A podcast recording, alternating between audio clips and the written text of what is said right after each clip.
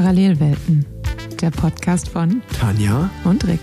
Denn deine Beine hören niemals auf. Herzlich willkommen zu einer weiteren sommerlichen Parallelwelten-Folge, denn glücklicherweise ist es noch Sommer, deshalb sitzen Rick Zabel und ich uns auch leicht bekleidet gegenüber um den Kölner Sommer. Wir befinden uns nämlich beide in Köln und sehen uns trotzdem nur virtuell ähm, entgegenzutrotzen, äh, wenn man dieses Wort benutzen kann. Hallo Rick Zabel, wie geht's dir an diesem feuchtfröhlichen, äh, warmen Sommertag in Köln? Hallo Tanja. Tanja ist frisch geduscht, müsst ihr euch vorstellen. Sie hatte gerade auch ein Handtuch auf dem Kopf, nimmt jetzt gerade einen großen Schluck von ihrem Proteinshake. Ich gehe davon aus, dass sie nach der Arbeit direkt noch eine Runde auf dem Rad saß und jetzt gegen Abend nehmen wir Podcast auf. Um auf deine Frage zu antworten, mir geht es soweit so gut. Ähm, ich habe so ein Post-Race-Day. Ich hänge irgendwie so ein bisschen durch, bin ein bisschen durch von gestern. Aber ich habe ganz viel Energie für den Podcast, weil wir einige Themen ja besprechen können. Ähm, es ist ja dann doch eine ganz schöne Weile her, seit dem letzten Parallelwelten-Podcast. Und ich erinnere mich daran, dass die Weltmeisterschaften in Glasgow seitdem geschehen sind. Da haben wir ja nur beim Live-Podcast in Köln drüber geredet. Über den können wir vielleicht auch nochmal reden. Dann ähm, ja, das Rennen in Hamburg kann man, glaube ich, ganz gut bereden. Da war ich gestern im Einsatz. Dann gibt es Transfer-News. Dann gibt es auch traurige Nachrichten. Sowohl auf lokaler Ebene äh, ist gestern jemand gestorben in Nettetal beim Radrennen, als auch, dass es einen deutschen Dopingfall gibt. Also ich glaube, äh, pickepacke voller To-Do-Liste heute für den Podcast. Ja, absolut. Du hast auch auf jeden Fall schon die meisten Dinge angesprochen, die ich auf meiner Liste stehen habe. Aber wenn du gerade schon Hamburg ähm, mit deiner Erzählung gestreift hast, dann lass uns doch da einfach mal anfangen, also beim aktuellsten. Du bist das ganze Wochenende in Hamburg gewesen und bist da bei den Beamer, Beamer, ich weiß nicht, wie man es ausspricht, äh, Cyclassics gefahren. Ganz genau. Ja, für mich werden es auch immer einfach die Hamburg Cyclassics bleiben und, und gut ist. Ähm, ja, ich hatte, oder ich bin einige Rennen letzte Woche gefahren. Stimmt, du warst ja es auch ging in ein- Belgien. Genau, es, ja, es ging los in Polynormand letzte Woche, also vorletzte Woche Sonntag jetzt. Ähm, am, ja, das war auch, wo war das? Äh, irgendwann, ich glaube 13. August, dann am 15. August war ich äh, ein Rennen in Löwen unterwegs. Die liefen auch beide schon gut. Äh, da habe ich schon gemerkt, die Form stimmt. Da muss ich jetzt nicht groß ins Detail gehen, da habe ich einfach, äh, sowohl der Parcours liegt mir da nicht super gut, als dass ich auch einfach meinen Job gemacht habe, aber mehr auch nicht. Ähm, muss man nicht groß drüber sprechen. Ähm, genau, und dann bin ich wirklich äh, voller Vorfreude. Dienstagabend direkt. Wer Kinder hat, der wird es kennen. Lange Autofahrten sind abends immer am besten. Äh, da schlafen die Kinder nämlich schön. Das heißt, ich bin Dienstagabend letzte Woche von dem Rennen aus Löwen zurückgekehrt, habe einfach nur einmal kurz äh, die Tasche durchgewechselt und bin dann direkt den Dienstagabend von Köln nach Hamburg weitergefahren und war dann sozusagen ganze fünf volle Tage in Hamburg was auch ziemlich doll war, aber auch vor allen Dingen sehr, sehr schön, weil ich, ich äh, mag Hamburg sehr gerne. Ich glaube, fairerweise, wenn es da nicht so super flach drumherum wäre, könnte ich mir auch vorstellen, dort zu wohnen. Ähm, das wäre nach Köln, glaube ich, schon eine Stadt, wo ich auch am liebsten wohnen würde. Wenn es mich in eine andere Großstadt in Deutschland ziehen würde, mag ich das in Hamburg alles sehr, sehr gerne. Hab da auch ein paar Freunde und das war irgendwie so ein bisschen das Schöne. Das heißt, ich musste nicht mehr groß trainieren. Ich habe mir am Donnerstag noch mal ein bisschen die Strecke angeguckt, so die letzten ja, 50, 60 Kilometer vom Rennen, die Einfahrt auf die Schlussrunde, die Schlussrunde um den Vaseberg und hatte sonst eigentlich Zeit, einfach mich alte Bekannte und Freunde zu treffen. Äh, mein allerbester Freund Elias hatte noch 30. Geburtstag am Donnerstag. Dementsprechend äh, war das alles perfekt. Und dann ähm, habe ich aber, ja, Samstag kam das Team. Ich bin nochmal meine Vorbelastung auf dem Deich gefahren. Und dann Sonntag, gestern war Hamburg Cycle Classics. Und ich muss sagen, ich finde das Rennen einfach richtig geil ähm, und fand es schon immer cool. Ich bin es erst das vierte Mal gefahren, was ja gar nicht so oft ist. Ähm, es ist ja auch ein paar Mal jetzt ausgefallen, ähm, als noch Corona vorgeherrscht hat.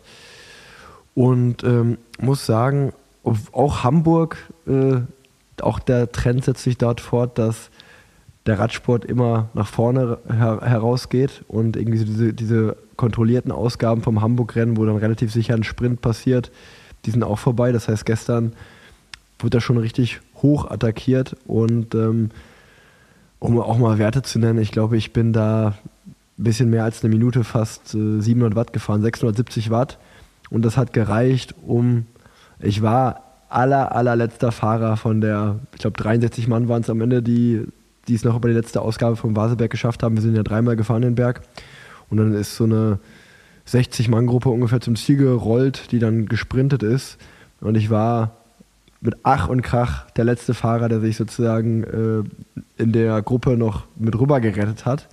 Habe mich dann nach der Kurve, nach dem Wasserberg äh, nochmal rangeekelt und nach der Kurve ein großer Antritt mich umgeguckt und da war niemand mehr zu sehen. Dann dachte ich mir, okay, äh, das war wirklich auf der allerletzten Rille, um überhaupt noch im Finale mit dabei zu sein.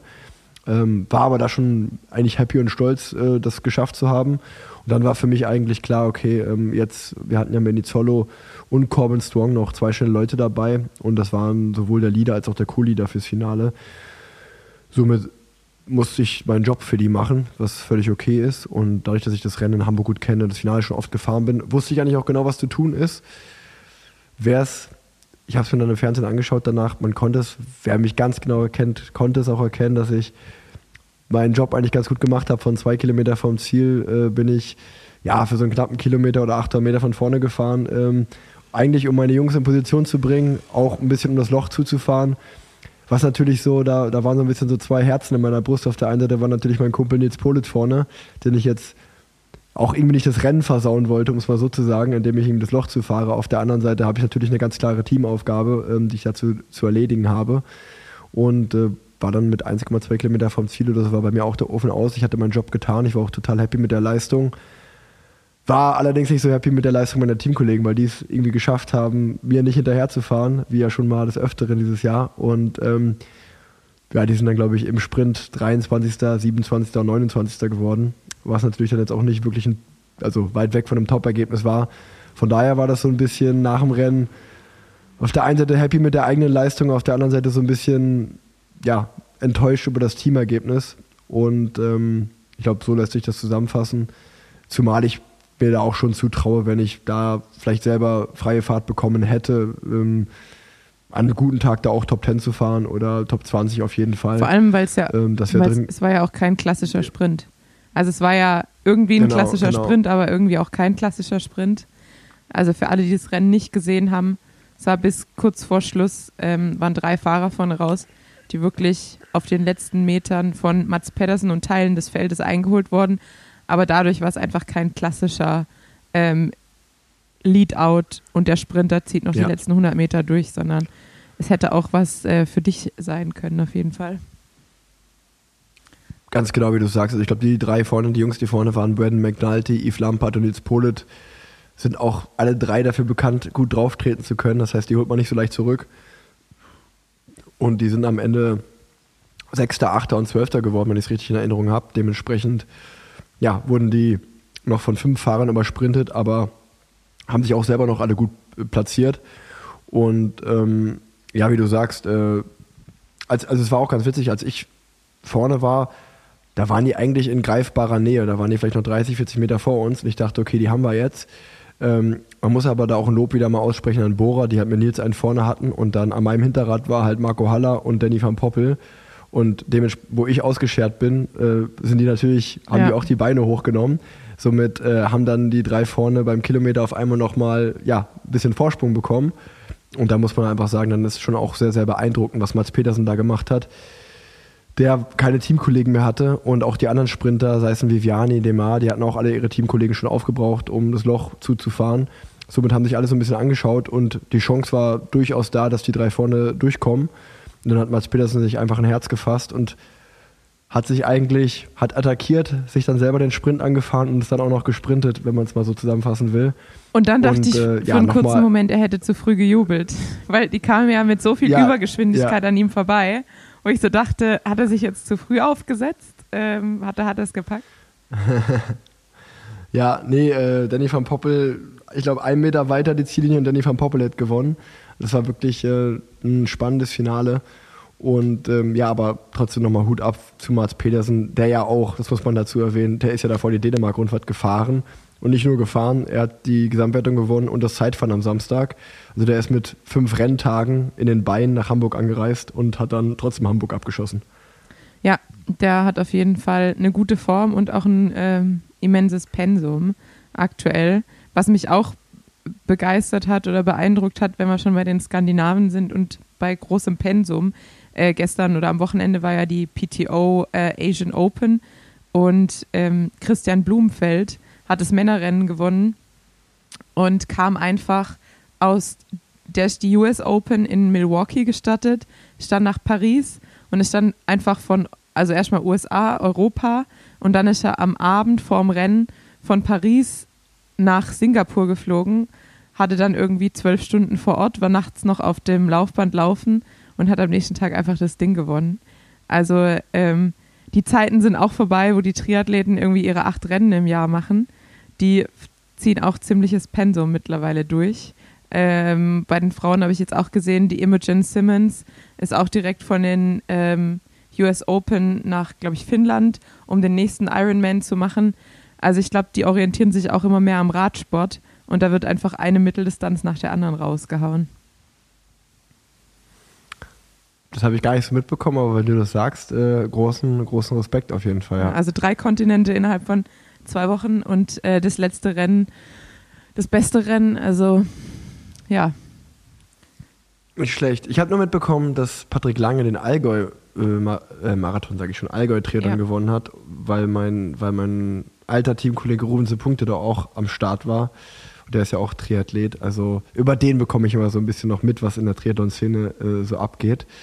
Ähm, ich hatte nur auch einem anderen Triathleten, den ich folge, äh, Sam Ledlow. Ähm, der hatte ich nur gesehen, der war auch in Asien, aber der war krank. Ja, der hatte wohl, glaube ich, irgendwie ein bisschen Krankheitsprobleme vor Ort. Ähm, aber hat trotz sich nicht gut fühlens, ähm, das war so seine Story, äh, trotzdem gefinisht, was sich schon für, für ihn wie ein Sieg angefühlt hat. Wo ich auch sagen muss, Respekt. Nee, ich glaube, der ist ausgestiegen. Okay, vielleicht habe ich es dann doch falsch. Vielleicht habe ich es vielleicht hab ich's zu früh den, den Abend, den Tag vor dem Ja, ich Abend glaube, der ist irgendwie nach einer äh, Radrunde oder so ausgestiegen. Oder so. Naja, ähm, dann, äh, dann, dann. Wir sind ja aber auch ein Radsport-Podcast und kein Triathlon-Podcast. Da darf, da darf das ja, mal aber wir haben passieren. bestimmt auch ein paar Triathlon, äh, Triathleten als Hörer und Triathlon-Fans. Da, da, da hast du bestimmt völlig recht. Aber äh, um nochmal zum Hamburg-Rennen zurückzukommen, ich muss einfach sagen, das ist echt eine richtig coole Veranstaltung, richtig cooles Rennen.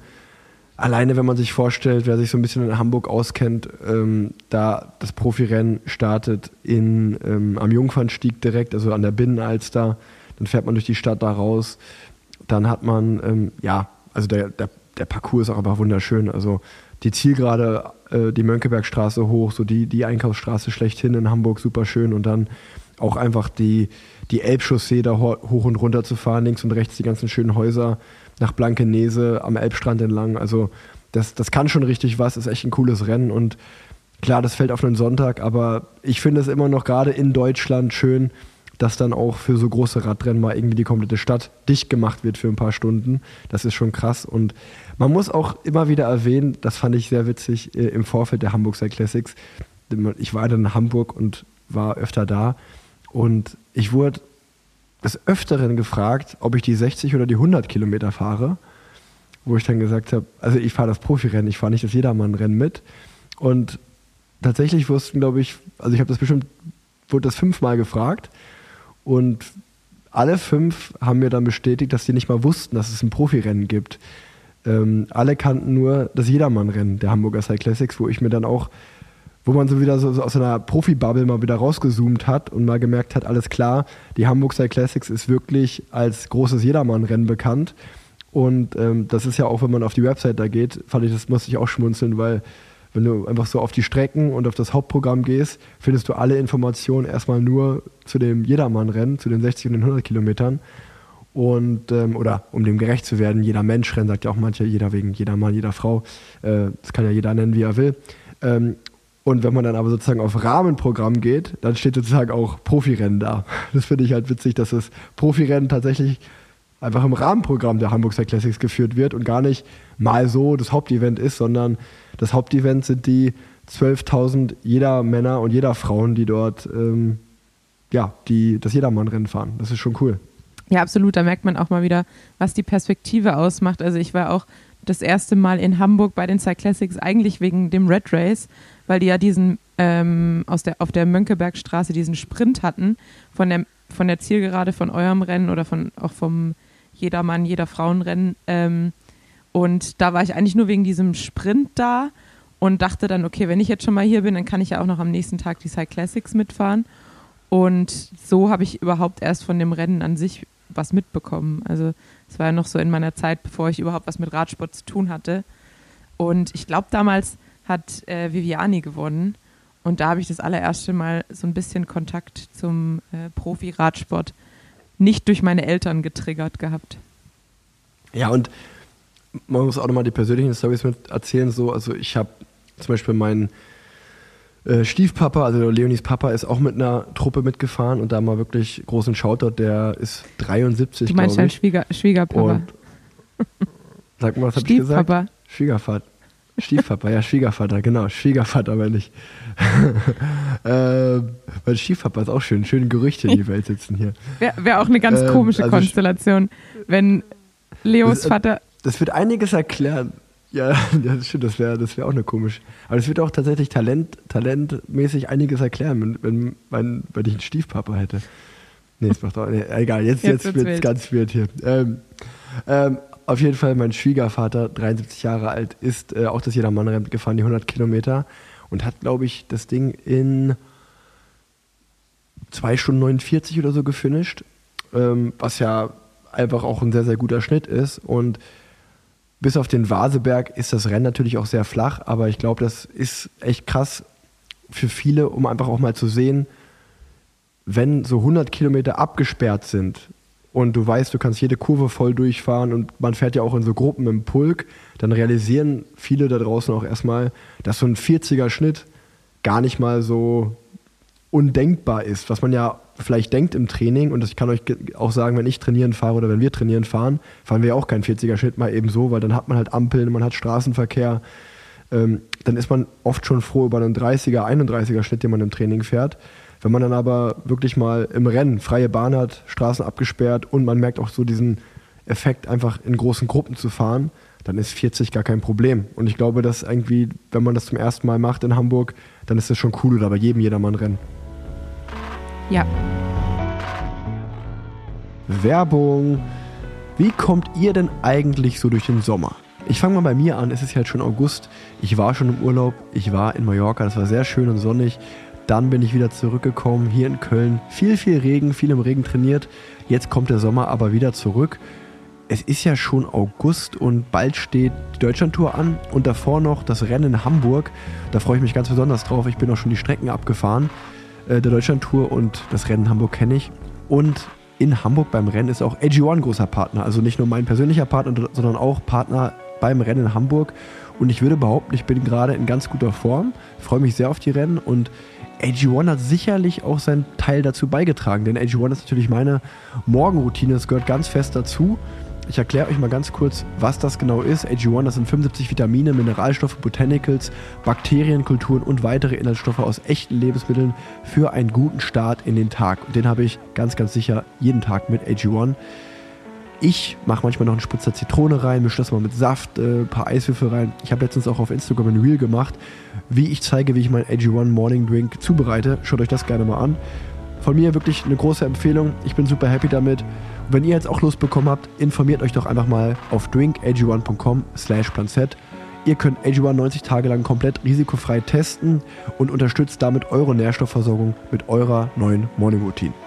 Exklusiv für PlanSet-HörerInnen gibt es einen Jahresvorrat Vitamin D3 und K2 plus 5 praktische Travel Packs bei Abschluss einer Mitgliedschaft kostenlos dazu.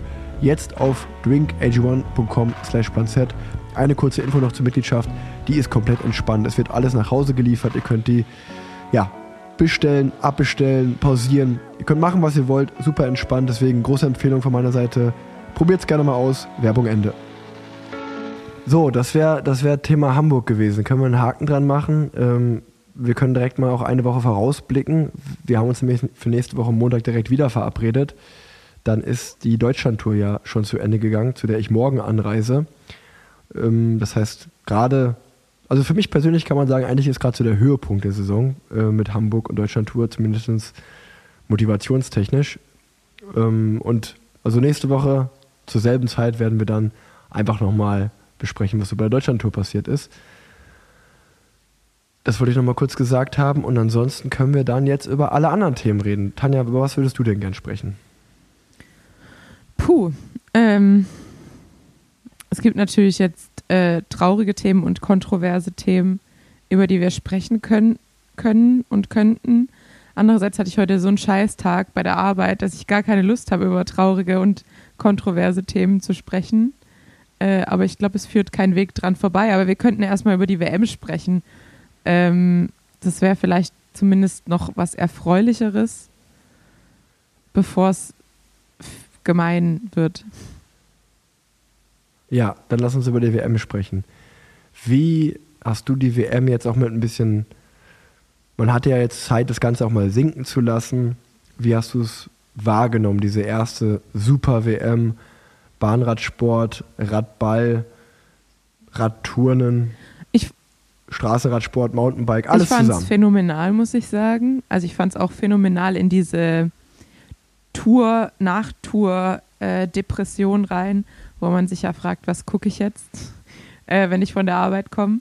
Und einfach so diesen Olympia-Vibe so ein bisschen zu haben, dass man einfach Sportarten sich anschaut, die man eventuell nicht angeschaut hätte.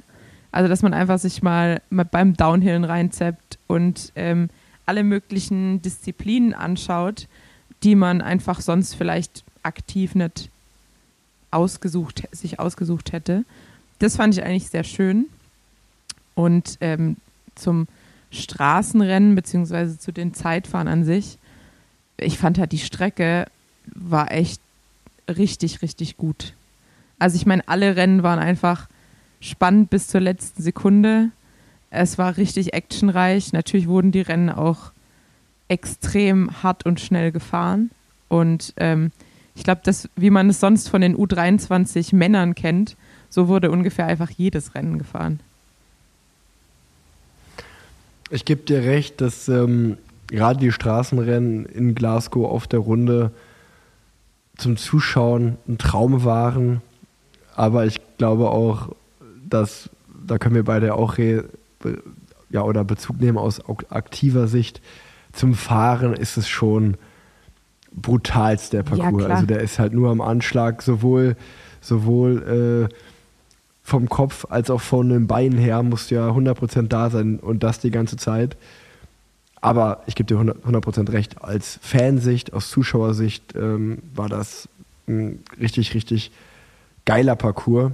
Und ähm, zum Konzept an sich muss ich auch sagen, ich, mich hat es auch, auch bekommen. Also ich fand es auch richtig geil, wie du sagst, so diesen Olympia-Vibe über den ganzen Radsportdisziplin und dass man sich dann auch mal Downhill, BMX, also alle anderen Raddisziplinen, nicht nur Straßenradsport angeschaut hat, Bahn und Co. Das ist ein, einen kleinen Kritikpunkt habe ich.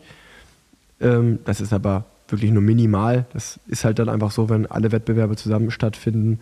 Das ist natürlich gleichzeitig wieder, wenn dann innerhalb von zwei Wochen 218 Weltmeistertitel vergeben werden und Goldmedaillen, dann verringert das irgendwie wieder so diesen Wert eines Weltmeisters. Also sicherlich, wenn eine Mountainbike-WM im September stattfindet, eine Straßen-WM im Oktober, die Bahnrad-WM im März, dann hat vielleicht jedes einzelne Event an sich vielleicht nochmal, oder als aus Radsport oder aus meiner Sicht, dann habe ich das vielleicht nochmal ein bisschen mehr warm, äh, wahr, als wenn irgendwie am Samstag Mountainbike, BMX und Bahnradsport noch Gold vergeben wird und nächsten Tag ist schon wieder das Straßenrennen der Frauen oder der Männer, dann, ist, dann war das einfach so bam, bam, bam, bam, bam und ich hatte schon wieder eine Woche später vergessen, wer eigentlich Weltmeister geworden ist von der Woche so. Aber das hat halt immer Pros und Kontras, aber ich würde es auch auf jeden Fall wieder so machen und ich glaube, die nächste Super-WM, wie sie es ja genannt haben, ist 2027, wenn ich mich recht erinnere. Was ich eigentlich schade finde, dass man es nicht jedes Jahr so macht. Also ich bin eher, ich bin deutlich mehr Fan oder deutlich mehr dafür, als da irgendwie Kritik daran zu, äh, zu geben. Ja, vor allem habe ich gedacht, es hat auch wieder absolut funktioniert äh, für den, ich weiß gar nicht, sagt man da Touristikverband von Glasgow, weil ich einfach, nachdem ich es mir angeschaut habe, gedacht, gedacht habe, oh Gott, ich muss mal nach Glasgow. Das ist einfach allein die Gegend drumherum, diese Seen, diese grünen Hügel, aber auch die Stadt und was die Stadt irgendwie zu bieten hat, ähm, möchte ich mir auf jeden Fall mal anschauen. Und ich möchte auf jeden Fall mal ins. Die sind die ganze Zeit immer an so einem, was aussah wie so ein, ähm, wie so ein Club. Da stand irgendwie Driftwood oder irgendwie sowas davor. Da habe ich gedacht, da muss ich auf jeden Fall mal hingehen. Ich muss, ich bin die in Glasgow ja damals die EM gefahren und auch mal bei der Tour of Britain war dort Start. Und ich erinnere mich, dass diese Glasgow-Etappe, wir sind von Glasgow losgefahren und hatten irgendwo in Schottland äh, auch noch Ziel. Und das war von, von der Landscape her eine der schönsten Etappen, die ich, oder eines der schönsten Rennen, die ich überhaupt jemals gefahren habe. Also auf der Skala schönste Etappen ist Tour of California. Äh, einen Tag auf Platz 1, also wir mal wirklich den ganzen Tag am Pacific Coast Highway entlang gefahren. Das war unschlagbar. Aber ich glaube, auf Platz 2 danach kommt schon diese Tour of Britain Etappe von Glasgow in Schottland, weil das, wie du sagst, einfach so über diese Hügel und diese Weiten und ähm, ja, das ist schon sehr, sehr krass und wunderschön. Und ich kann dir so viel verraten, Tanja, ich weiß ja nicht, was du im Oktober vorhast, aber äh, Leonie und ich werden unseren Off-Season-Urlaub, der auch diesmal nicht lang ausfallen wird, nur so eine Woche oder zehn Tage, der wird nach Schottland oder nach, da äh, nach Irland gehen, eins von beiden, weil wir sind auch große Fans und wollen da mal hin. Ich habe meinen letzten Urlaub jetzt eingereicht, äh, Ende November, Anfang Dezember. Ähm, nee, ich habe tatsächlich noch eine Woche, die ich frei verwalten könnte. Aber der Oktoberplan ist schon raus für die 24-Stunden-Dienste. Deshalb wird es wahrscheinlich schwierig, im Oktober irgendwas anderes noch zu machen.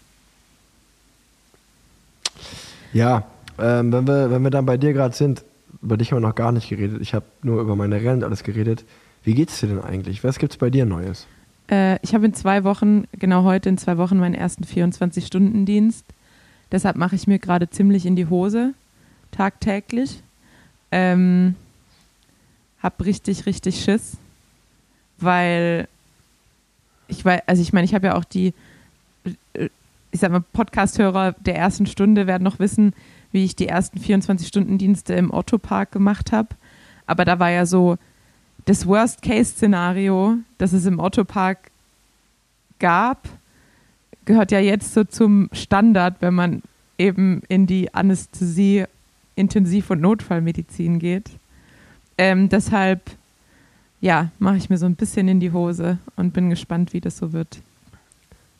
Aber du hast doch jetzt einen guten Kontakt zu Red Bull. Also, Ja, das war, das sollte doch alles das war gehen. tatsächlich nett. Ich habe ja mit äh, Red Bull und Rose so ein bisschen ähm, ein Shooting gemacht, da auch mit André haben wir drüber gesprochen. Und äh, einer der Jungs, die da dabei war, der Markus, der lebt auch in Köln und meinte dann, ja, sie schicken häufiger mal was in irgendwie Notaufnahme oder auf Intensivstation, ob meine Abteilung sich auch freuen würde. Und habe ich gesagt, also habe ich erstmal nachgefragt, äh, weil ich bin ja kein großer Red Bull-Trinker, aber ähm, ich weiß, dass es viele auf Intensiv gibt, die gerne Red Bull trinken. Hab nachgefragt, die haben sich sehr gefreut und ähm, dann haben wir da die große Palette bekommen und ähm, ja, jetzt bin ich, jetzt habe ich auf jeden Fall sehr viele Freunde auf Intensivstation vor meinem ersten 24-Stunden-Dienst. Das äh, kann man auch brauchen. So, siehst du, läuft doch schon wieder alles. Läuft doch. Ja, aber da wollen wir gar nicht in die Tiefe gehen. Es war, wird einfach, es wird einfach geschehen. Das wird und es schon, passt, Tanja. es passt ja auch. Ich habe ja ähm, jetzt nach zwei Wochen endlich mal den Post zum Live-Podcast gemacht. Und meistens traut man sich ja Dinge so lange nicht zu, bis man sie mal gemacht hat. Und dann merkt man, ah ja, das geht. Und ähm, dann irgendwann ist es ein Teil deines Lebens. Und ich glaube halt, so wie äh, aktuell, ich sag mal so, vor vier Wochen hätte ich nicht gedacht, dass ich ähm, eine OP im Thoraxsaal alleine mache. Das gehört jetzt auch schon wieder zu meinem Alltag. Und vor einem Jahr hätte ich nicht gedacht, dass ich ein, also Tag ein Tag aus als Ärztin arbeiten werde und kann und dass das alles ganz gut funktioniert und das tut es ja jetzt auch. Deshalb wird das jetzt halt eben auch wieder der nächste Schritt sein und es ist natürlich jetzt wieder ein großer Schritt, aber es wird halt auch spätestens wahrscheinlich in vier Monaten einfach so zum Alltag dazugehören. Und ein bisschen freue ich mich auch drauf, weil ich habe eigentlich an der Medizin und auch am, an der Arbeit in der Pflege immer so ein bisschen genossen, dass man eben keinen 9-to-5-Job hat und nicht so dieses Montag bis Freitag, sondern dass man auch mal Schichtwechsel hat, äh, Wochenenden und dann unter der Woche frei. Und aktuell habe ich ja wirklich diesen 9 to 5, weil ich die, die 24-Stunden-Dienste noch nicht mache. Aber wenn ich die mache, dann bekomme ich ja zumindest und für die Dienste unter der Woche ausgleichsfrei. Also beziehungsweise kein ausgleichsfrei, aber ich kriege halt dann, wenn ich 24 Stunden da war, muss ich ja am nächsten Tag nicht für den Tagdienst bleiben, sondern kann dann nach Hause. Und dann hat man ja wieder so einen Tag zu Hause unter der Woche, wo man dann halt auch mal sagen kann, zumindest wenn man vielleicht geschlafen hat oder ein bisschen geschlafen hat, man geht mit Freunden aufs Rad, die vielleicht auch frei haben oder die eben Profis sind. Das heißt, man hat wieder so ein bisschen mehr Flexibilität drin. Andererseits habe ich natürlich jetzt auch zwei Wochenenden weniger frei im Monat. Und das sind dann halt einfach, für die kriegt man ja kein, also für Sonntag kriegt man zwar Montag ausgleichsfrei, aber für Samstag ist halt einfach, dann hat man halt eine Sechs-Tage-Woche plus die 24 Stunden und dann werden halt einfach aus 42 Stunden 24 Stunden und natürlich wird es nicht als 100% Arbeitszeit gerechnet, weil es ja Bereitschaft ist sozusagen. Aber man ist ja trotzdem 24 Stunden in der Klinik. Also sind halt einfach trotzdem 24 Stunden, die man einfach 100 zu 100 Prozent nicht zu Hause ist und auch nicht aufs Rad kann oder irgendwas anderes machen.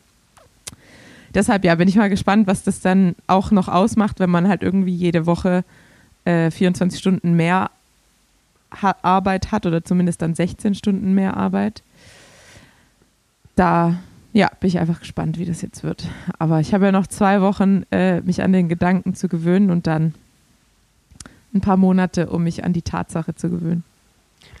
Ich mache mir bei dir keine Sorgen. Du wächst mit deinen Aufgaben. Das hast du ja auch in deinem Post zum Live-Podcast ja auch sehr schön gesagt. Und ähm, ich habe das Öfteren gehört, dass gerade viele dich sehr, sehr gut finden, immer beim Live-Podcast, weil du so schön schlagfertig bist und ähm, ja, auch du hattest, du hattest gute Gags, muss man, muss man wirklich sagen. Also, was wir da gemacht haben, wer nicht da, dort war, nochmal, ihr habt die Chance in Frankfurt nochmal vorbeizukommen dieses Jahr.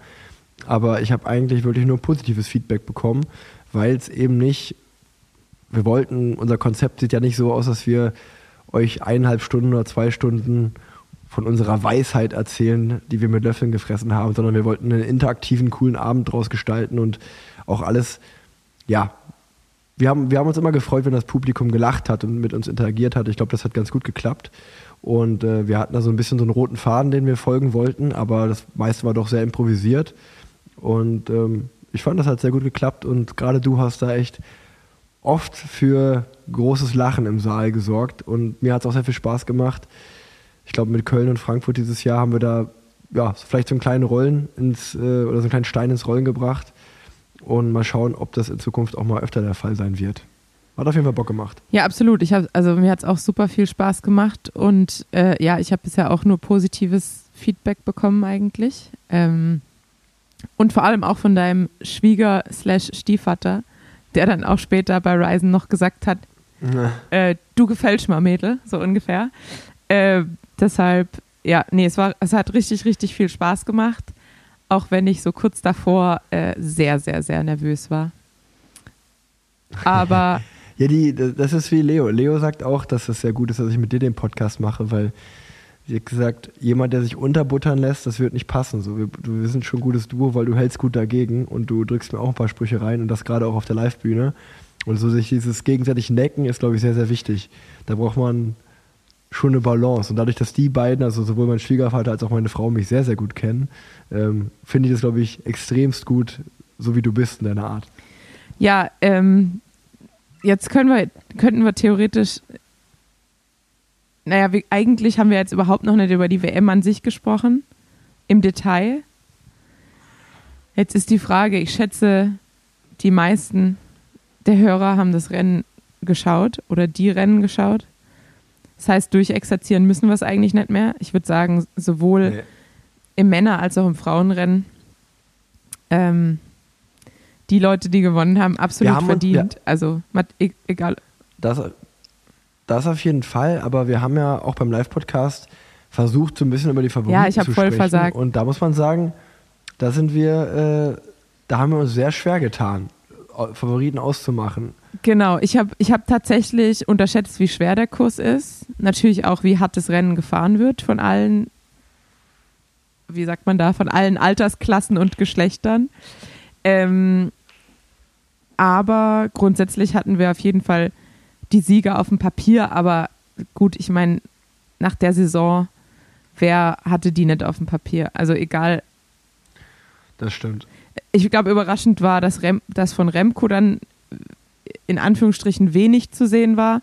Und ich glaube, bei den Frauen die absolute Überraschung der ganzen WM ähm, war auf jeden Fall Christina Schweinberger, die schon immer eine starke Fahrerin war und auch eine gute Saison gefahren ist und glaube ich halt einfach auch davon profitiert, dass sie zum ersten Mal wirklich in einem ähm, richtigen Profiteam ist. Also nicht, dass die Teams vorher ähm, keine wirklichen Teams waren, aber es waren halt trotzdem einfach kleinere Teams, bei denen sie zuvor gefahren ist. Und jetzt merkt man einfach nochmal, dass sie, glaube ich, in dem professionellen Umfeld nochmal einen richtigen Sprung gemacht hat und sowohl im Zeitfahren einfach sich eine Medaille geholt hat. Ähm, und ich glaube, da hatte sie niemand so richtig auf, dem, äh, auf, der, auf der Karte, auf der, weiß nicht, auf, Auf dem Zettel.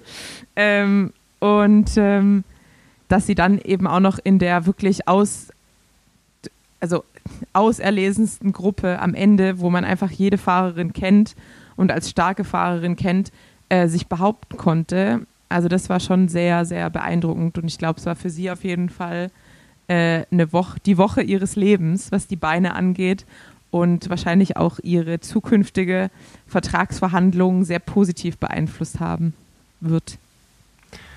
Ja, die hat ihren Durchbruch, ne? Also äh, ich kenne, das sind ja Zwillingsschwestern, ne? Und äh, ich äh, kenne die auch schon irgendwie super lange. Einfach so vom, ja, man kennt sie ja so ein bisschen hören und sehen in der Szene. Aber ja, das Christina, die hat jetzt auf jeden Fall ihren Durchbruch. Und ähm, ist ihr sehr zu gönnen, sind beide sehr, sehr sympathische Mädels.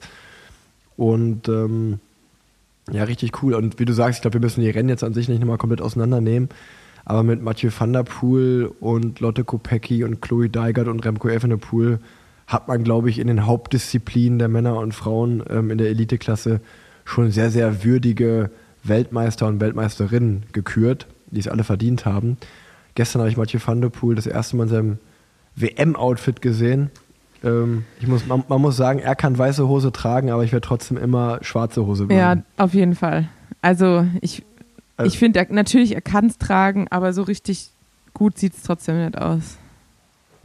Ja, also er hat auf jeden Fall den Körper und die Figur dafür und finde ich schon, dass ihm das gut steht. Trotzdem, glaube ich, wird eine schwarze Hose sogar noch besser aussehen. Aber das darf ja jeder für sich selber entscheiden, zum Glück.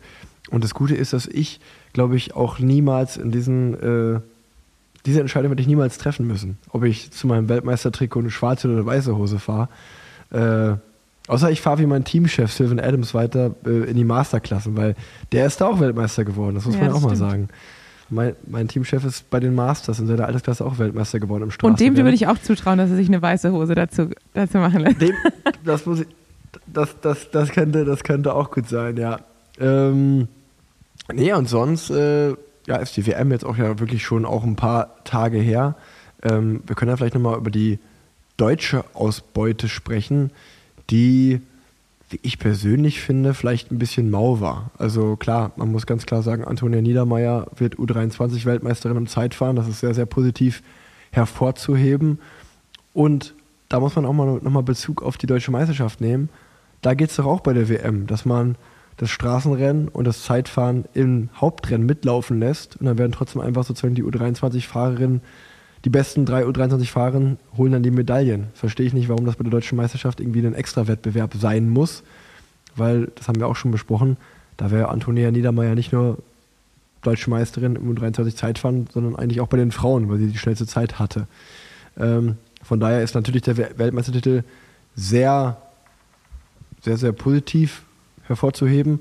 Ich glaube dann die Bahnwettbewerbe natürlich wieder, die Bahnsprinterinnen haben das auch wieder gerockt und äh, wie man das von denen eigentlich erwartet, das ist ja dann auch schon wieder das Krasse, dass das irgendwie keine Überraschung ist, weil die so erfolgreich sind, dass die, dass die immer dann die Medaillen holen. Aber ähm, ja, ich sag jetzt mal die Disziplin, auf die ich ein Auge hatte, ich glaube schon eine Enttäuschung für den BDR, dass sie gerade auch im Männerzeitfahren den zweiten Olympiastartplatz, äh, Olympiastartplatz verpasst haben.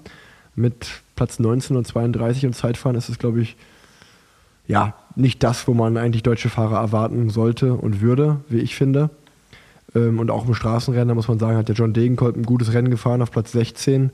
Aber ja, das ist einfach, glaube ich, gerade so ein bisschen der Stand der Dinge der deutschen Profiszene, gerade bei den Männern, dass wir da vielleicht nicht mehr ganz bei der Weltspitze vorne mitfahren. Und ähm, bei den Frauen natürlich, vielleicht hatte Liane Lippert nicht ihren besten Tag, aber dort war auch keine der ersten zehn im Straßenrennen. Ja, andererseits macht die, ähm, der Nachwuchs macht ja Hoffnung mit ähm, Louis Leidert, der äh, Bronze holt im Einzelzeitfahren der Junioren. Ähm, wir haben trotzdem eine Medaille geholt, wieder in der Mixed Relay, auch wenn du sie immer, immer sehr gerne, sehr, sehr das? gerne belächelst. Was war Mixed Relay? Ja. Was ist es? Ja, ja, komm. Ähm, und äh, Paul Fietzke wird Vize-Weltmeister äh, der Junioren beim Straßenrennen ähm, und zeigt sich da auch unfassbar stark. Und trotzdem auch bei den U23-Fahrern ähm, ein Henry Uhlig, der sich jetzt aktuell gerade auch ähm, sehr stark bei dieser Baltic Tour oder ich weiß gar nicht, wie, wie sie genau heißt, ähm, Baltic Chain Baltic Tour. Chain Tour. Also ich glaube, der hat jetzt bisher noch kein einziges Mal äh, das Podium verpasst bei keinem Rennen und äh, führt aktuell auch das Gesamtklassement an. Ähm, also ich würde sagen, der Nachwuchs macht auf jeden Fall Hoffnung, dass sich das. Ja, das, darüber habe ich ja nicht gesprochen. Ich habe über die Eliteklassen gesprochen. Ähm, auch im U23-Rennen. Moritz Kretschi, sehr, sehr starkes Ja, Rennen voll. gefahren. Ähm, es, gibt, es gibt definitiv die Lichtblicke. Ich habe nur gesagt, dass ich es gerade, ich schaue natürlich gerade auf den Männerbereich ähm, und da sind wir natürlich auch ein bisschen verwöhnt aus der Vergangenheit, ähm, dass man da irgendwie eher das Gefühl hatte, wir können da immer um die Medaillen oder um den WM-Titel auch mitfahren, wenn es ganz gut läuft. Und ähm, das ist halt einfach aktuell nicht mehr der Fall. Aber du hast es gesagt, es kommt ja wieder guter Nachwuchs. Genau, also auch äh, wenn man vom Local Hero nochmal sprechen möchte, Tim Thorn Teutenberg ist auch echt ein starkes Rennen gefahren und wenn es am Ende wieder zusammengelaufen wäre, was ja so ein bisschen die Favoriten in der Hand hatten, ähm, dann hätte er, glaube ich, auch ein richtig gutes Ergebnis abschießen können und hat heute auch bei der Tour de l'Avenir sozusagen die Nachwuchs-Tour de France äh, zumindest einen sechsten Platz jetzt in der zweiten Etappe. Also ich glaube, ähm, da können wir uns auch auf die Zukunft freuen. Oh, das ist eine super Überleitung zu meinem nächsten Thema, zum Transfer-Talk, weil bei der Tour de l'Avenir war heute vom Israel Cycling Academy, also dem Nachwuchsteam, Wiley Pickwell gewinnt die Etappe aus Kanada, Rotem Tene wird, glaube ich, Dritter aus Israel und Odet Kogut wird Vierter aus Ja. Israel. Und genau, genau die drei Fahrer ziehen wir auch ins Profiteam hoch, also alles drei sprintstarke Fahrer. Und dann, man, äh, wer mir auf Instagram folgt oder bei Radsport News oder einfach allgemein Radsport News äh, aufpasst, wird es gelesen haben, Michael Schwarzmann und Pascal Ackermann kommen auch zum Team. Das heißt, äh, ja, das hat mich natürlich persönlich sehr, sehr gefreut, dass mit den drei Fahrern, den drei jungen Fahrern, die wir hochziehen und dann noch Ackes und Schwarzi, kommen sehr, sehr viele sprintstarke Fahrer nächstes Jahr hoch, was ähm, mir wieder sehr, sehr viel Mut macht äh, und meine Position im Team als Sprintanfahrer natürlich dann auch, ja, das, das finde ich natürlich toll, wenn ich Sprinter habe, die Rennen gewinnen können und für die es sich sehr, sehr lohnt zu fahren. Ja, vor allem, ich glaube auch äh, noch viel mehr als das. Wir haben es ja hier im Podcast schon mehrfach thematisiert, dass dir so ein bisschen dieses Drumherum fehlt und die Fahrer, mit denen man halt auch irgendwie mehr hat als nur, ja, irgendwie so zusammenarbeiten, sage ich jetzt mal. Ähm, und ich glaube, das Ja. hat man ja jetzt äh, auf jeden Fall mit, mit Schwarzi und Ackes wieder, dass halt auch einfach das Drumherum passt für dich. Und ähm, Dass man auch mal in der Muttersprache mal intensiver vielleicht über was quatschen kann, das definitiv, Genau. ja. Ich freue mich sehr über die Transfers. Ich wusste es ja schon ein paar und viele Leute haben mir auch geschrieben, so, ah, jetzt weiß ich, was du im Podcast meintest vor ein paar Wochen. Ähm, sozusagen das Rätsel wurde gelöst. Äh, freut mich immer, weil dann auch so viele Leute da wirklich zuhören und dann auch irgendwie so eins und eins zusammenzählen ähm, und coole Leute Bezug nehmen. Ey, und das ist schon wieder direkt die nächste Bridge zum nächsten Thema, was ich habe. Ähm, ich wollte noch einmal ganz kurz Bezug nehmen auf die letzte Folge. Ich glaube, ich hatte es dir auch schon per Sprachnachricht erzählt, dass ich da mal kurz drüber reden wollte. Die letzte Folge war ja mit Leonie, meiner Frau, wo wir darüber geredet haben. Und äh, es war wirklich verrückt, wie wir haben viel Feedback bekommen das durchaus das meiste, ich würde sagen so 80, 90 Prozent war auch sehr, sehr positiv.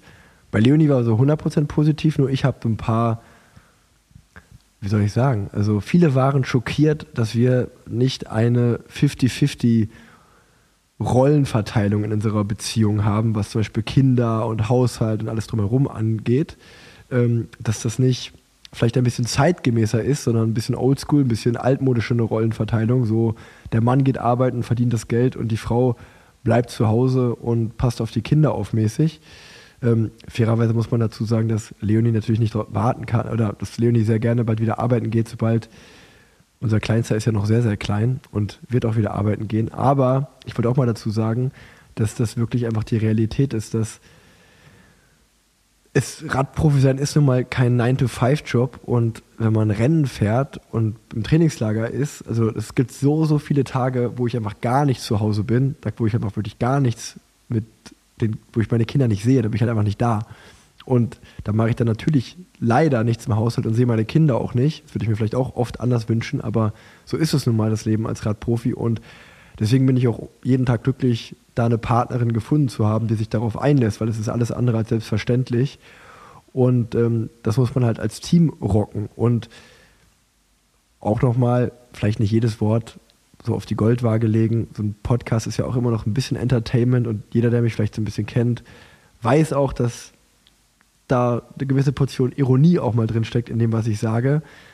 Keine Frage, macht meine Frau mehr als ich im Haushalt und macht auch mehr als ich in, äh, bei der Kindererziehung, auch wenn ich da bin.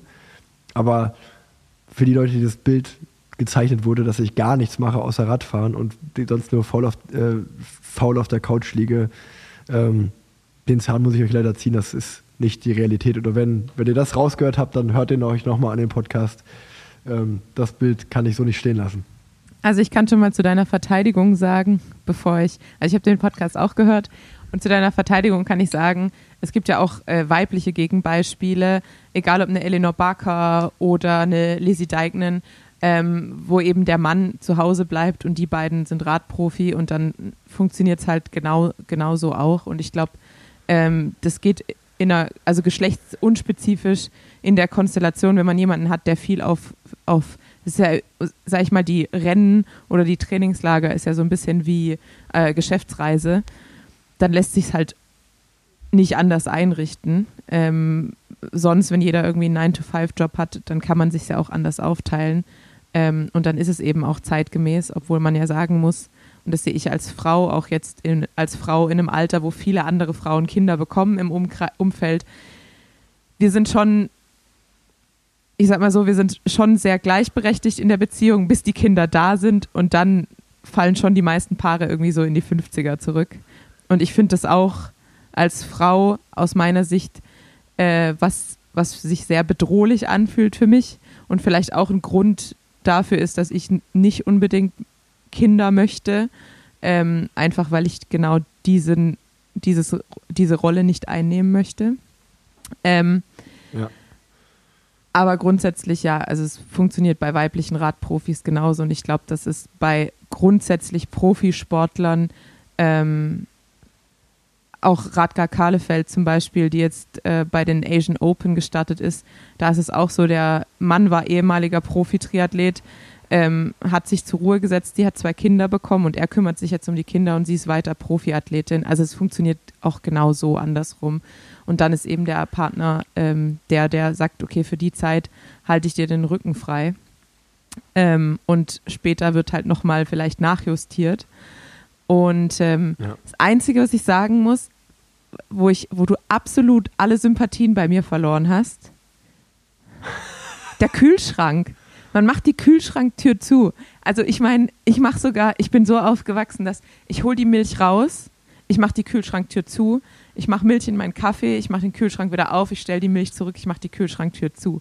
Bei mir, ich habe gelernt, die Kühlschranktür bleibt eigentlich keine Sekunde länger offen. Wenn ich zu Hause zu lange in den Kühlschrank geguckt habe, kam mein Vater oder meine Mutter direkt und der Kühlschrank wird zugemacht. Und dass du die Tür offen lässt, bis es anfängt zu piepsen, das, also. Ja, nur manchmal, wenn ich das vergesse. Das ist, also ich muss schon sagen, wenn ich mir zum Beispiel ein Brötchen schmiere, dann mache ich die Kühlschranktür auf, schneide mein Brötchen auf, mache Margarine drauf oder Butter, dann halt Stück Käse oder Wurst, was auch immer. Und dann lege ich es zurück in den Kühlschrank und der Prozess dauert halt auch mal eine Minute, dann fängt der Kühlschrank auch mal an zu Absolutes piepsen. No-Go. Absolut. Es geht, es geht gar nicht. Als ich das gestern auf dem deswegen- Rad deswegen gehört habe, habe ich kurzfristig überlegt, ob ich diese Podcast-Zusammenarbeit beenden soll. Also äh, wirklich, das hat mich fertig gemacht.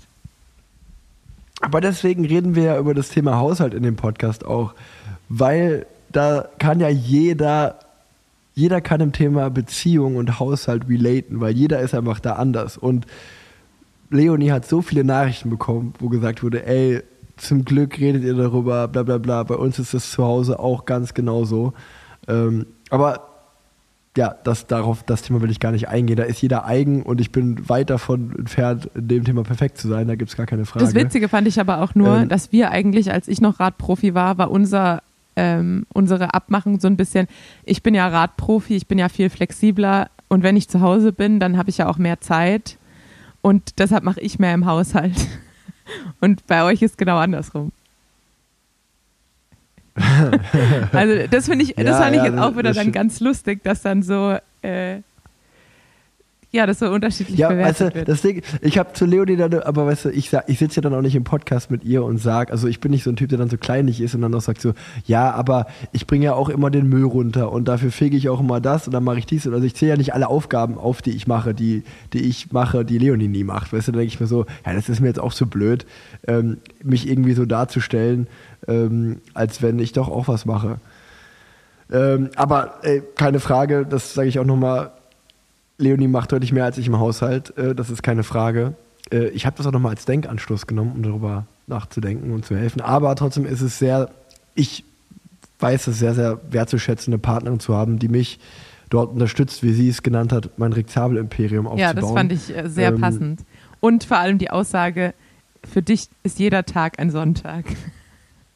Das das hat mir sehr, sehr gut gefallen. Und ich glaube, über diese Wochenbettgeschichte, da werde ich auf jeden Fall nochmal privat mit Leonie ähm, sprechen und werde sie bitten, ob sie Hilfe, äh, fragen, ob sie Hilfe braucht. Nee, nee, das ist, das ist- das ist alles in der Vergangenheit. Ähm, aber es ist immer so, zum Beispiel jetzt in Hamburg war es auch so, da war, bin ich ein, zwei Abende mit, abends halt mal nach dem Abendessen mit Kumpels noch was trinken gegangen, ein Bierchen, einfach mal um die zu sehen und zu quatschen.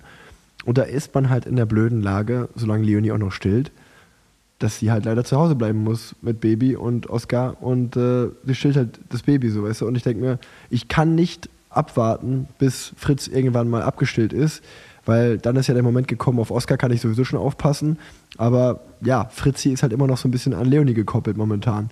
Und wenn das halt durch die Stillsituation mal anders ist, dann bin ich da auch der Erste, der an einem rennfreien Wochenende sagt, pass auf, ich wupp die zwei Jungs, ich krieg das hin, keine Sorge, äh, mach dir mal ein schönes Wochenende, weil das hat sie sich so verdient und mehr als nötig. Und ich kann aber auch total verstehen, muss ich auch sagen, wie du gerade sagst, dass, ähm, ja, wenn man sagt, ey, ich habe da keinen Bock drauf, weil es ist so, wie du sagst, ich will vielleicht keine Kinder kriegen, weil das ist alles andere als einfach, es ist super viel Arbeit und es ist auch so, dass in den meisten Fällen, wie du gerade gesagt hast, die Beziehungen wieder zurück in die 50er fallen, weil zumindest auch für die Stillzeit oder so, klar, jeder, jeder soll das machen, wie er will und da bin ich total tolerant, jeder soll seine Kinder erziehen, wie er will und das, jedes, soll jede Beziehung für sich selber lösen.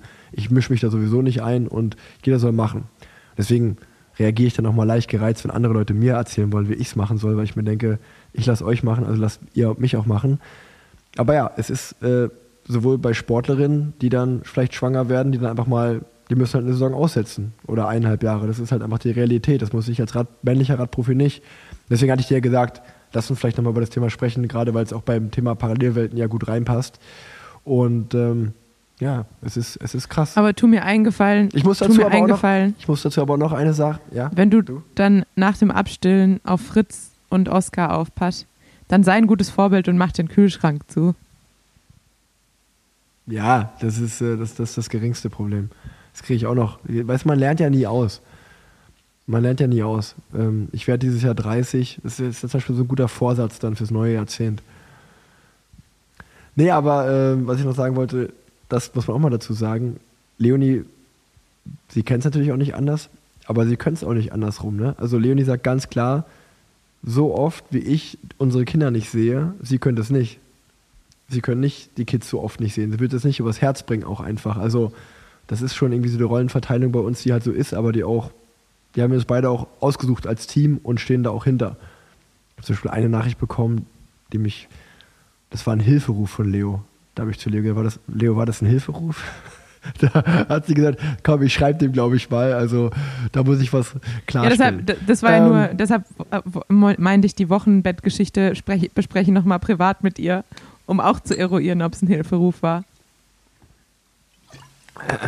Also, äh, was muss man, vielleicht gibt es, man gibt, es gibt doch irgendwie, Die Hand, man, der- die Hand, man- den Daumen die rein Hand, und dann die vier, Finger drum schließen. Daran musste ich auch denken, ob ich Leo einfach so ein Emoji schicken soll.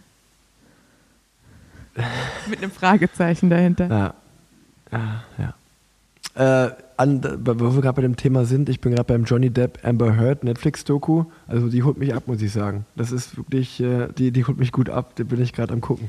Also ich, mir wurde es angezeigt bei Netflix und dann dachte ich mir, wer guckt das? Werbung. Mein heutiger Werbepartner ist nach langer Zeit mal wieder Enduko. Genau, der ein oder andere wird sich sicher noch erinnern.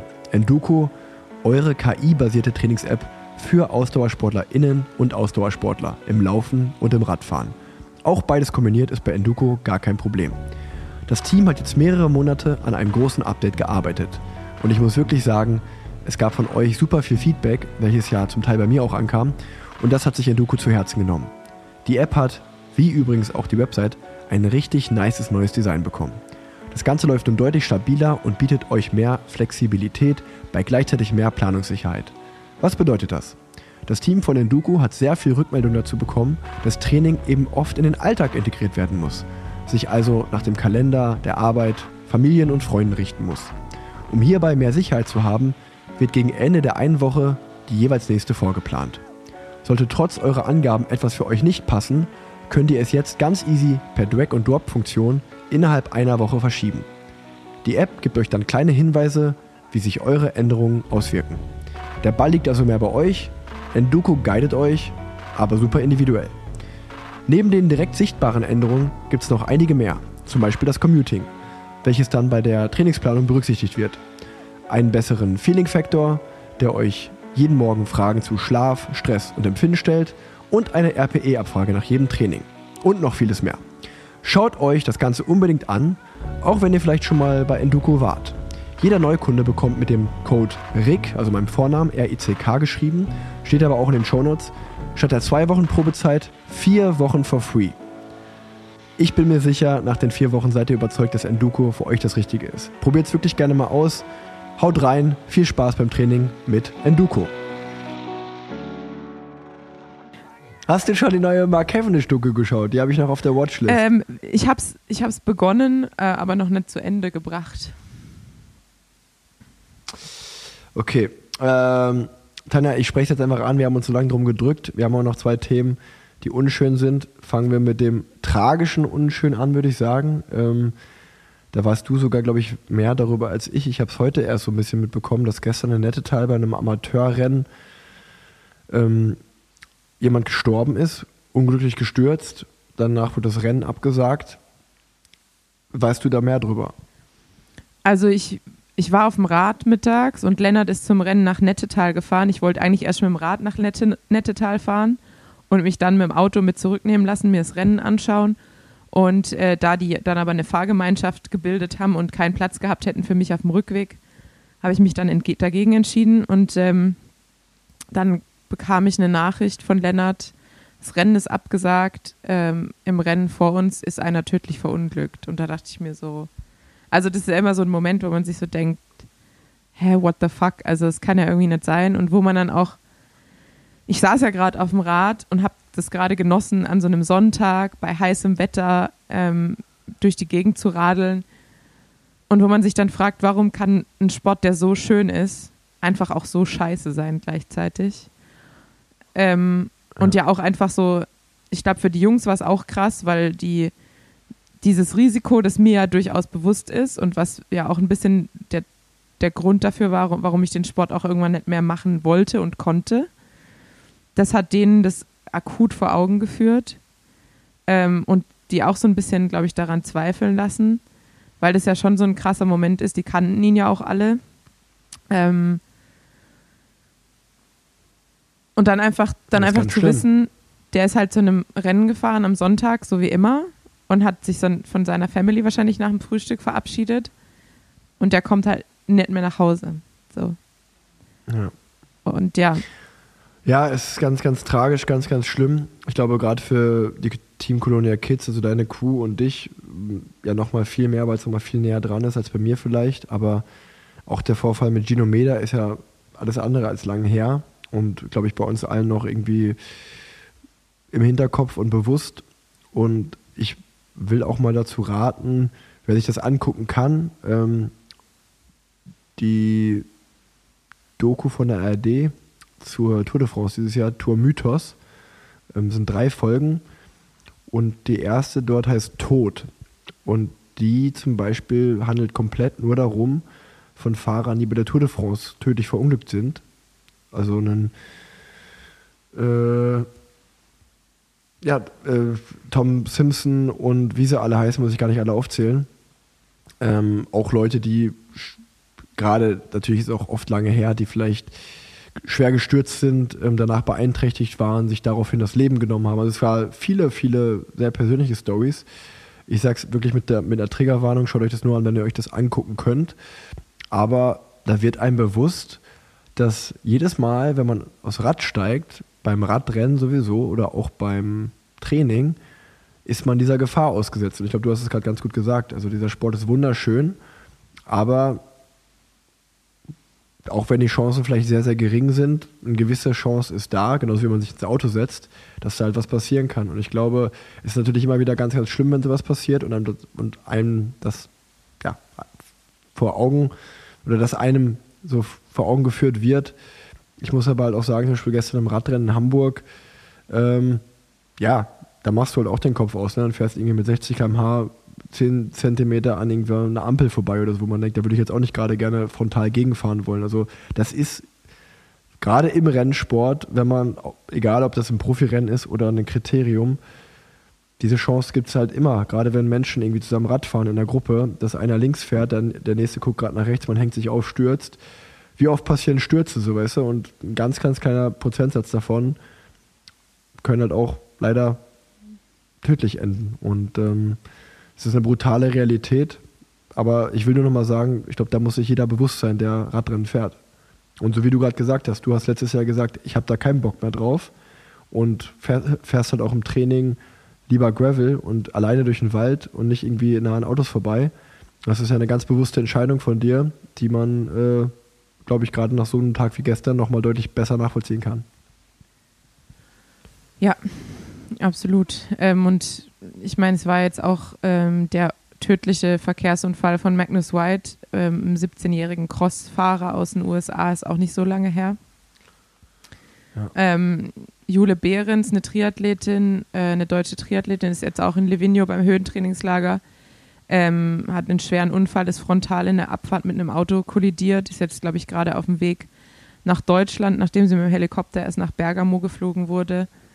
Ähm, da steht es noch aus, wie das, ähm, wie schwer sie verletzt ist. Also da weiß ich keine Details, aber ja, da merkt man halt einfach wirklich wieder einfach an drei Beispielen der letzten drei Wochen, wie riskant der Sport eben doch ist. Und ähm, ja, wenn man eben mit ein paar, mit ein bisschen Lycra und einem kleinen Styroporhelm durch die Gegend fährt, dann ist man eben doch nicht so, man hat einfach doch keine Knautschzone. Lass uns am besten über was anderes reden, ähm, Ja, dann, weil das kein schönes Thema wir- ist. Aber das nächste, das, das nächste Thema wird auch Ich nicht viel schöner. sagen, das-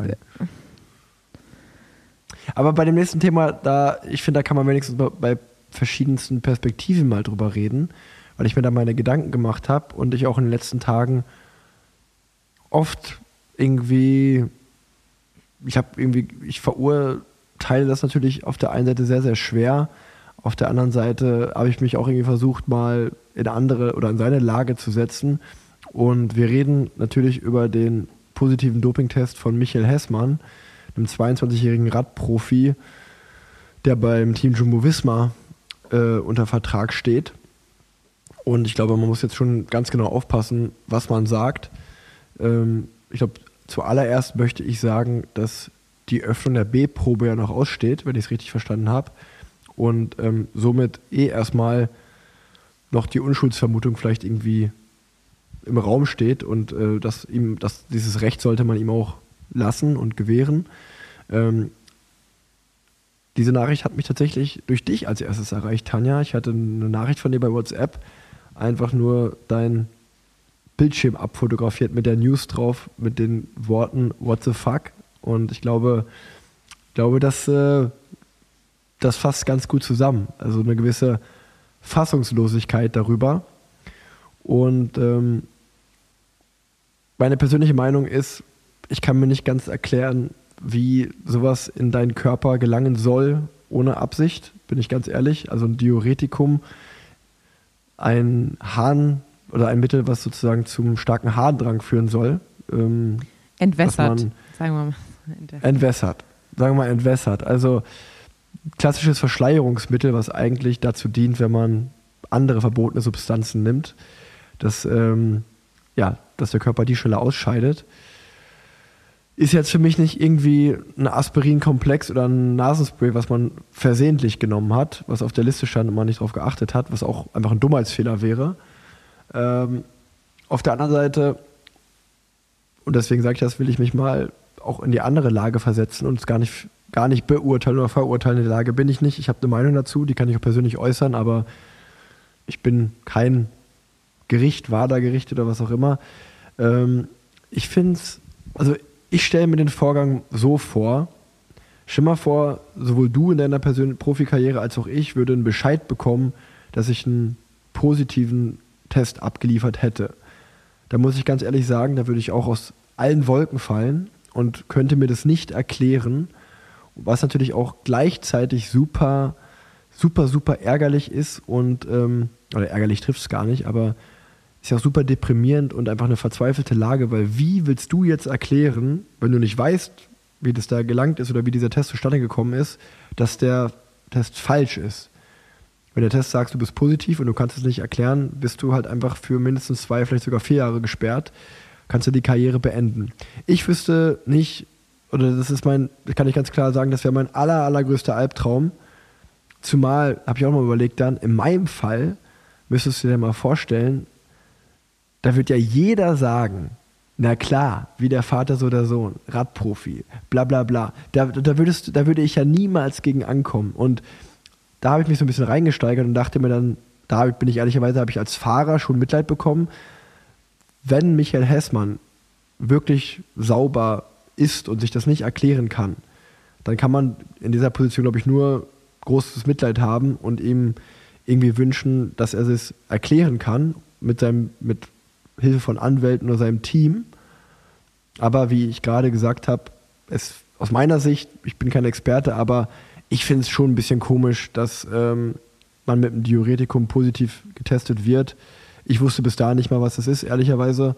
Habe ich da ein bisschen informiert und ähm, ja, finde es schon sehr, sehr komisch. Aber auch den ganzen Prozess, ich meine, der Junge ist jung, der äh, hat, der ist ganz, ganz weg von den verseuchten 90ern und den 2000er Dopingzeiten. Also ähm, das ist jetzt nicht so, dass es eine Generation über mir passiert oder in meiner Generation noch. Wir sind eigentlich auch schon weit weg, aber der ist ja wirklich nochmal noch mal jünger und nochmal eine ganz andere. Und natürlich kommen auch bei mir Gedanken hoch, bin ich auch ganz ehrlich. Ja, okay, Jumbo Wismar, schau dir den Wingegaard an, wie der geflogen ist äh, beim Zeitfahren, was da für Werte im Raum stehen. Ich will da gar nichts unterstellen. 0,0. Aber ich glaube, wenn man ehrlich zu sich selber ist, jeder da, der diesen Sport schaut, hat immer so einen gewissen Restzweifel im, Hinter, äh, im, im Hinterkopf, weil das einfach die Vergangenheit unseres Sports ist. Und wenn dann natürlich von so einem Team jemand positiv getestet wird, schürt das noch mehr Zweifel. Aber bevor ich jetzt hier weiterrede, äh, lasse ich dich mal irgendwie auch mal was dazu sagen. Genau, also wie du sagst, der Restzweifel, den gibt es immer, den gibt es ja irgendwie doch auch in jeder Sportart, nicht nur in unserer Sportart, äh, aufgrund der, der Vergangenheit, sondern einfach generell. Ähm, und natürlich wird dieser Restzweifel genau durch so Meldungen befeuert. Natürlich sind das auch die Meldungen, die irgendwie in den großen Medien landen. Das hat man ja auch jetzt wieder gesehen. Irgendwie die FAZ titelt die äh, der, auf Spiegel Online wo sonst der Radsport vielleicht nicht so richtig stattfindet, das kommt natürlich ähm, dann doch ganz groß. Und ähm, ich weiß nicht, wahrscheinlich war das irgendwie die Formulierung äh, der DPA, aber im letzten Satz steht dann so, dass, He dass Hessmann auch bei der WM in Glasgow am Start stand und das Rennen nicht zu Ende gefahren ist. Und dann kann ich halt schon irgendwie hören, wie jeder Helmut sagt, ja, guck mal, der war voll und hat noch nicht mal das Rennen zu Ende gefahren. Dann, wie voll sind dann die anderen? So ungefähr. Ähm, das ist natürlich auch irgendwie dann schwierig, auch wenn, wie du sagst, zum aktuellen Zeitpunkt die B-Probe aussteht und ähm, es ja auch noch gar keine konkrete Äußerung von Michel selber gibt, ähm, aktuell. Ähm, Ja gut, was will der Genau, auch sagen? aber du- also mal ganz ehrlich, da, du, da kannst du nur die Fresse Genau, aber zum einfach. Beispiel, als wir den Fall mit äh, Shari Bosuit geha gehabt haben, da war ja trotzdem relativ schnell, ähm, es gibt eine Pressekonferenz, sie äußert sich dazu, sie sagt, sie hat es nicht genommen, es muss irgendwie eine Verunreinigung sein. Da gab es ja schon eine sehr schnelle Äußerung durchs Management, durch sie. Die gibt es ja jetzt aktuell noch nicht, deshalb ist alles, was wir jetzt Ja. machen, irgendwie mutmaßen. Ähm, ich habe dann mal äh, direkt an dem Tag, als es die, weil ich es auch einfach überhaupt nicht glauben konnte, deshalb auch meine What the fuck Nachricht an dich, äh, dann irgendwie recherchiert und es gab wohl auch mal einen Handballer, der auch positiv getestet wurde auf ein Diuretikum. Ich glaube, da war es ähm, HCT und der konnte es dann erklären, dass mit einer Ibuprofen Einnahme, die er hatte, die wohl verunreinigt war. Natürlich muss man halt sagen, wahrscheinlich, wenn man jetzt irgendwie Medikamente von, keine Ahnung, Bayer, Novartis, was weiß ich, wie die ganzen Pharmaunternehmen äh, heißen, da wird halt wahrscheinlich nicht nur ein Medikament auf dem, ich stelle mir das so vor, wie so ein Fließband produziert, sondern da werden mehrere äh, drüber laufen. Natürlich gibt es wahrscheinlich auch da Verunreinigungen. Deshalb war ich halt grundsätzlich ein Fan davon, einfach gar nichts einzunehmen, auch keine Nahrungsergänzungsmittel, idealerweise Ja. keine Tabletten an sich, wo irgendwas drin sein könnte. Ähm, das bleibt halt natürlich trotzdem immer als Restmöglichkeit, würde ich sagen, dass es halt einfach da eine Verunreinigung gab durch irgendein Pharmaunternehmen. Und dann ist Michael halt jetzt sozusagen in der Beweispflicht, das halt zu beweisen, dass es halt von irgendeinem Medikament war, das er halt äh, einfach so eingenommen hat, sei es ein Schmerzmittel, sei es ein Nahrungsergänzungsmittel, irgendwas. Ja. Natürlich bleibt diese Restwahrscheinlichkeit. Ähm, und es wäre es wär zu hoffen für den Radsport, für den deutschen Radsport, für den Nachwuchs, ähm, würde ich es mir wünschen. Für Michael würde ich es mir wünschen. Aber.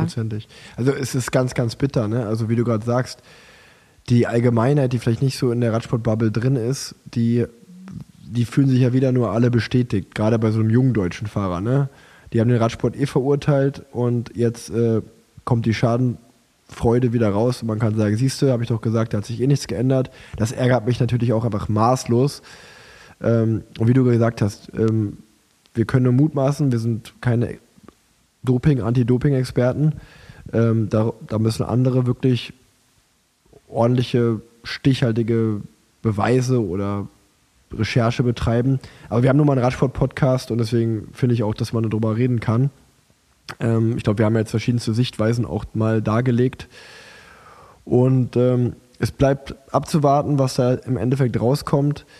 Ich bin aber dann doch auch, wir haben in Hamburg zum Beispiel teamintern mal abends drüber gesprochen und da muss ich sagen, gerade so unsere jungen Fahrer, die Australier, die waren so, ja gut, aber das ist doch in letzter Zeit, also früher gab es vielleicht mal einen Fall im Jahr, der so für Aufruhr gesorgt hat. In letzter Zeit kamen ja viele raus. Und dann war ich so, hä, wirklich? Ist da irgendwas an mir vorbeigegangen? Und dann haben die ja zum Beispiel Robert Stannard, auch von Alpecin de Koenig, äh, der hat ja auch irgendwie, der ist ja auch Schutzsperre, was auch immer, von irgendeinem Fall 2018, 2019, Ton Arzt, jetzt Michael Hessmann, wo man dann schon auch sagen Shari, muss, das sind schon Colin, viele, Colin Cartier als Schade. Triathlet.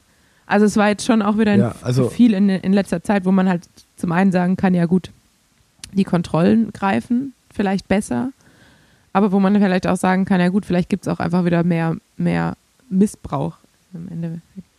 Ja, oder vor allen Dingen auch, äh, es wird halt weiterhin oder immer noch gedopt, wie auch immer man das ähm, darstellen will. Und da muss ich auch persönlich sagen, da bin ich dann manchmal auch, glaube ich, sehr naiv oder blauäugig noch, dass ich äh, da irgendwie an das Gute dann oft glaube oder mir, mir denke, also mir ist schon klar, dass es vielleicht immer mal ein schwarzes Schaf geben wird, aber dann in meiner Vorstellung ist das irgendwie so einer von tausend. Und ähm, wenn man dann so viele positive jetzt, oder so viele in Anführungsstrichen, aber es hat sich doch gehäuft wieder hat, lässt einen das natürlich doch zweifeln und da müssen wir nicht drüber sprechen, dass im Podcast hier wir auch oft drüber geredet haben, dass ich sicherlich nicht der allerprofessionellste bin, nicht vielleicht mein Leben im Höhentrainingslager verbringe und auch nicht 2% Körperfett habe und nicht jeden Tag sechs Stunden trainiere, wie vielleicht andere das tun. Ähm, von daher akzeptiere ich einen gewissen Talentunterschied zu anderen oder dass andere vielleicht auch fleißiger sind. Aber ich komme natürlich doch auch immer wieder an die Punkte, so auch so wie jetzt gerade, wo ich sehr gut drauf bin, weil ich es dann trotzdem immer noch erstaunlich finde, wie viel besser die Weltbesten sind. Und ähm, ja, wenn man dann wieder so eine News bekommt, denkt man sich, ja, oder ich bin halt doch einfach auch nur sauber und äh, viele andere vielleicht doch nicht. So, also das, das ist halt dieser Restzweifel und man wird's, ja, ich glaube auch, mein bestes Beispiel ist ein Georg Preidler damals gewesen. So ein feiner Kerl gewesen, so dem hätte ich es niemals zugetraut. Und der war dann auch in die was da, was da, was war es damals, äh, Operation Adalas verwickelt, wo ich dann auch irgendwie gesagt habe, okay, alles klar, man kann wirklich für niemanden die Hand in Feuer legen. Ähm, das ist einfach das Brutale. Und ähm, ja, es ab, bleibt abzuwarten, dass was da jetzt bei rauskommt. Ähm, aber zum Beispiel auch beim Operation Adalas finde ich es halt so krass. Äh, da hört man ja auch, dass eigentlich man weiß, wer da verwickelt war und da, wird da werden die, sind die Namen bis heute nie rausgekommen, was ich auch eine absolute Sauerei finde gegenüber den sauberen Sportlern. Ähm, naja, andere Themen, aber ja, leider waren die letzten 20 Minuten im Podcast eher trauriger Natur. Ja, leider. Also gehört aber eben auch dazu, irgendwie äh, zum So Leben, das zum Leben. Radsport. Mal so Höhen, Tiefen. Exakt. Ja, also es, ja, was soll man noch dazu sagen? Also ich hoffe, dass es irgendeine gute Erklärung gibt. Andererseits habe ich auch manchmal das Gefühl, man kann die Erklärung auch nicht mehr hören, weil ich ja auch, also ich sag mal so, meine, meine Paranoia, während ich Radprofi war, aus Angst, irgendwas Falsches einzunehmen. Also ich meine, ich habe irgendwie alles Mögliche gegoogelt. Ich habe alles, was ich auch nur annähernd hätte einnehmen wollen oder ich durch, den, durch diese NADA-Medikamentenabfrage. Dann habe ich einfach überlegt, so, okay, ich bin richtig krank, aber ich komme auch ohne das klar. Ich kann es auch einfach so aussitzen. Und einfach nur aus Angst, dass es irgendwie eine Verunreinigung gibt. Und ich finde halt irgendwie mit jedem Fall, wo es dann wieder auf eine Verunreinigung geschoben wird, auch wenn sich dann manchmal vielleicht nicht bewahrheitet, steigt da die Angst bei, bei sauberen Athleten an irgendeiner Verunreinigung dann einen positiven Test rauszukriegen. So. Und das finde ich halt irgendwie dann noch schlimmer, dass die Leute, die ja dann wahrscheinlich wissentlich dopen, auch noch Angst bei anderen schüren, weil sie halt sagen, ja, Ja. nee, es muss irgendwas, irgendeine Verunreinigung sein. Und dann trauen sich die Leute kein Fleisch mehr zu essen, trauen sich die Leute keine Tabletten mehr zu nehmen, wenn sie halt irgendwie ihre Tage haben und einfach Schmerzmittel bräuchten, aus Angst, dass es irgendwie verunreinigt sein könnte, wenn sie irgendwelche Brüche haben. Ja. Das ist halt irgendwie auch Kacke, finde ich. Ja, hundertprozentig. Also das ist ein absoluter Teufelskreis. Aber ich glaube, was man da auch zu sagen muss, ist, ähm, dass gerade du oder auch vielleicht wir, die die NADA-App auf dem Handy haben, die ihr Adams sehr sorgfältig führen und so. Ähm, also man lernt ja auch im Profiradsport viele Leute kennen. Und ich muss auch sagen, da sind auch sehr, sehr viel Verpeilte dabei, wo ich mir auch oft gedacht habe, meine Fresse, wie kriegt ihr das hin, eigentlich nicht öfter mal einen Misstest zu haben bei Adams oder so? Weil ich habe auch Leute gesehen, die waren schon seit fünf, sechs Jahren Profis und wussten nicht, wie Adams richtig Ja. funktioniert, wo ich mir gedacht habe, wie kann das funktionieren? Und dasselbe ist, so stelle ich mir dann genauso vor bei der Medikamenteneinnahme, dass die halt nicht ihren Teamarzt vielleicht bei jedem Medikament schreiben, darf ich das nehmen, ja, nein, oder selber nochmal googeln oder in den Apps dazu von der WADA, Kölner Liste, NADA-App, äh, gibt's ja alles. Aber es gibt halt auch einfach teilweise echt verpeilte Leute, die da komplett vorbei dran gehen. Und äh, die habe ich auch schon erlebt. Ähm, aber naja, ähm, ich glaube, Tanja, wir hören uns nächste Woche Montag wieder. Dann hoffentlich mit nicht mehr so vielen negativen Nachrichten, sondern mit schönen. Vielleicht hat ja ein Deutscher die Deutschland-Tour gewonnen oder wir haben viele Etappen gewonnen. Wir werden sehen, was passiert. Ähm, die Vuelta geht, glaube ich, auch los.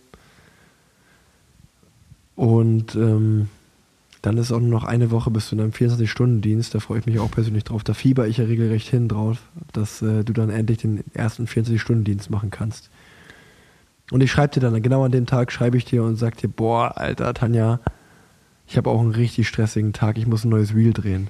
Apropos Reel, ich muss noch sagen, dein aktuelles Reel finde ich sehr lustig, ähm, weil es sozusagen auf dich persönlich zugeschneidert ist. Wegen Reel und Reel. Genau. Ähm, und Ah. ähm, wenn wir, weil wir noch kurz äh, bei den traurigen Themen waren, ähm, bei dem für den kürzlich oder gestern tödlich verunglückten Fahrer gibt es so eine kleine GoFundMe-Page. Ich habe die auch heute in meine Story gepackt. Ähm, wir können die ja auch ähm, vielleicht bei uns in die Show Notes packen. Ähm, Können wir sehr gerne machen, dass klar. Äh, jeder, der, weil er zwei Töchter hat, ähm, dass, da, dass man da vielleicht ähm, noch ein bisschen was dazu gibt, wenn man kann. Ich glaube nicht nur jeder, der zwei Töchter hat. Auch ich habe zwei Jungs und ich kann das auch Nein, er hat zwei. Töchter, habe ich Und gesagt. auch, ja, so. das weiß ich, aber das hat sich so angehört, als wenn man das nur nachvollziehen könnte, wenn man jeder, der Kinder hat oder auch keine Kinder hat, kann das, glaube ich, nachvollziehen. Und ja, es ist sehr gut, dass es diesen GoFundMe gibt. Und wir packen ihn in die Show Notes. Und ähm, ja, jeder, der vielleicht ein bisschen was übrig hat und den das äh, bewegt, ähm, gerne was spenden.